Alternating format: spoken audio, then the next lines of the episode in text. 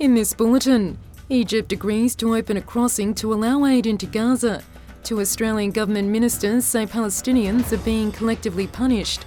And in sports, Socceroos coach Graham Arnold impressed by rising star Alessandro Circati.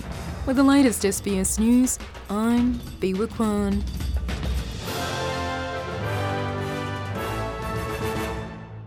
Government frontbencher Anne Ali says she believes the suffering experienced by Palestinians in Gaza by Israel's decision to cut off food, water and aid is a form of collective punishment.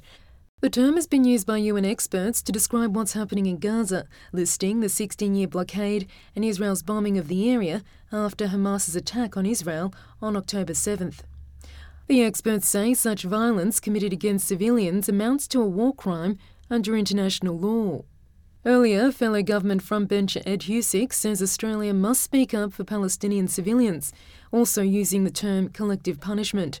The remarks from the first two Muslim ministers in an Australian federal government go further than the statements by Foreign Minister Penny Wong, who has urged all sides to show restraint in protecting civilian life.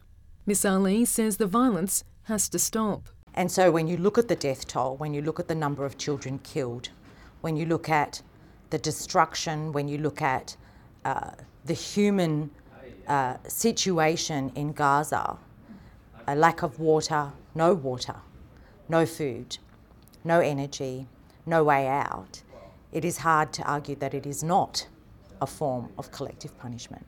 She also condemned Hamas and supported a motion passed by the parliament on Monday in support of Israel's right to defend itself.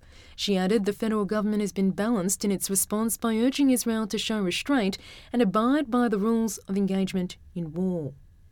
U S President Joe Biden says Egypt has agreed to open the Rafah crossing to allow in up to twenty trucks of aid into Gaza. The United Nations says over one million people have been displaced over a period of ten days in the aftermath of the Hamas attack on October seventh.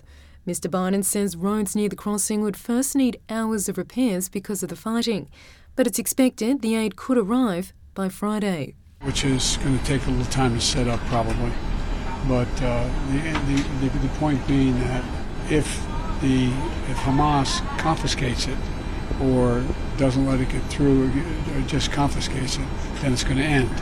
So the bottom line is that um, uh, El Sisi deserves some real credit because he was very accommodating. A survey has found a majority of Australians who voted down the Indigenous Voice to Parliament referendum support putting in place truth and political advertising laws in time for the next federal election.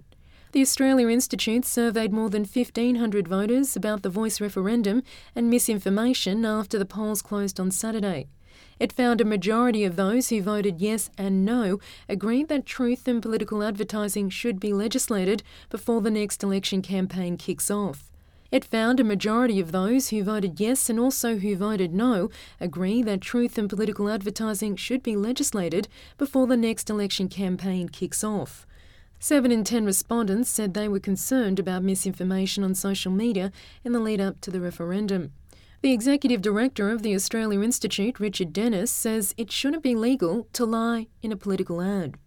Major supermarkets have reassured customers there are no milk shortages or buying limits in place as Victorian dairy workers walk off the job for a second day. More than fourteen hundred workers from dairy producers Fonterra, Saputo, Lactalis and Peters are striking for forty-eight hours as they demand better pay and conditions. The processing staff at thirteen regional and metro sites started their industrial action on Wednesday. Coles and Woolworths say there are no milk shortages at their supermarkets and the companies have no plans to introduce buying limits. In football, Socceroos coach Graham Arnold says he sees huge potential in Alessandro Circati after his performance in his Socceroos debut. As centre-back, the nineteen-year-old played a role at both ends of the pitch and also contributed to Australia's first goal in the two nil win over New Zealand. Circati says he's glad to have been able to showcase his skill in this latest game. It's taken a few a few camps to obviously get this opportunity, and um, obviously I'd like to think that I've You know, I've done well, and obviously we've got the win. That's obviously the most important thing. But um, no, I'm very happy because, you know, my growing up in Australia for seventeen years, uh, it means a lot to me, and all my friends back back home, uh, I'm sure they're supporting. Australia's next task sees them face Bangladesh in the first World Cup qualifier for the twenty twenty-six tournament. Arnold says he's impressed by what he's seen so far from Circati. I went to watch him live, um, Palmer against Sampdoria, and the kid you could see from the grandstand is just so calm and mature. And uh, But uh, you know, as I said, it's uh, giving some of these younger ones a try and a chance, because that's the only way they can go up. And uh, we've already lost three players with retirement, and Vukovic, uh, Moy and Rogic. I do expect more to come. I've got to plan well in advance that uh, we've got that covered. And that's the latest from the S B S Newsroom.